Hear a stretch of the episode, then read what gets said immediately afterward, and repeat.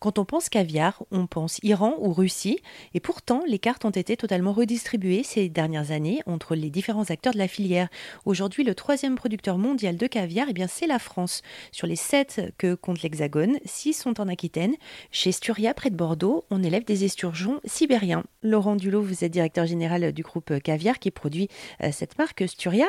Alors, au-delà d'être un produit extrêmement gustatif, quelles sont les qualités nutritives du caviar? Alors le caviar, avant d'être un mets de luxe ou un mets de star ou voire un mets deux, c'était un super aliment. Dans beaucoup de familles euh, françaises, euh, quand on faisait cuire du poisson et qu'il y avait de la laitance, par exemple, moi je me souviens, c'est un peu dans l'ADN de Proust, la laitance de sol.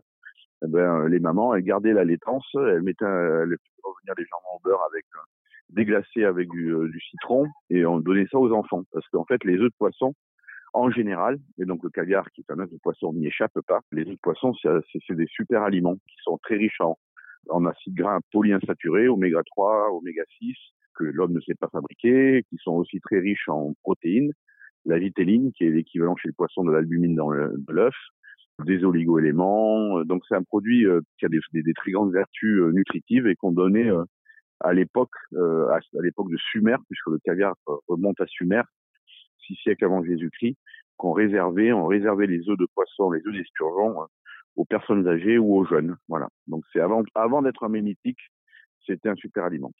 Alors le, le, caviar euh, d'Aquitaine, euh, il se consomme où qui, À qui ça plaît? Oh, bah, ça, plaît, ça plaît de plus en plus aux plus membres.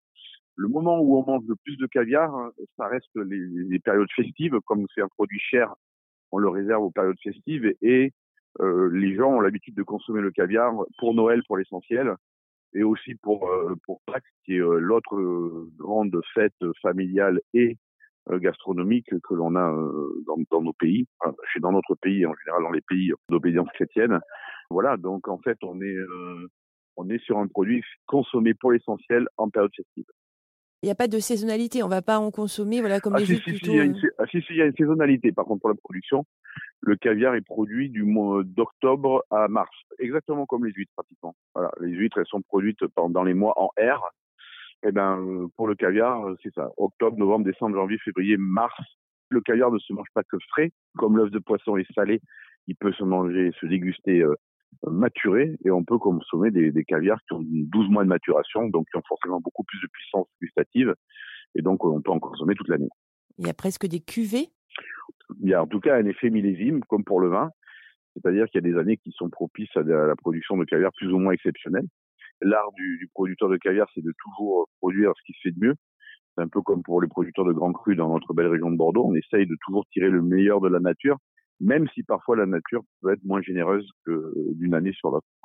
Alors même si c'est un essurgeon euh, sibérien, est-ce qu'il a des particularités au fil du temps? Est-ce que c'est le même goût que le caviar russe? Est-ce qu'il y a des particularités Alors l'esturgeon sibérien, il, a, comme particularité de donner euh, des œufs qui sont très très goûteux, très savoureux, qui ont des goûts euh, fameux, fameux goûts de noisette avec la crème fraîche et la pointe de beurre salé en finale, hein, qui est caractéristique du caviar d'Aquitaine.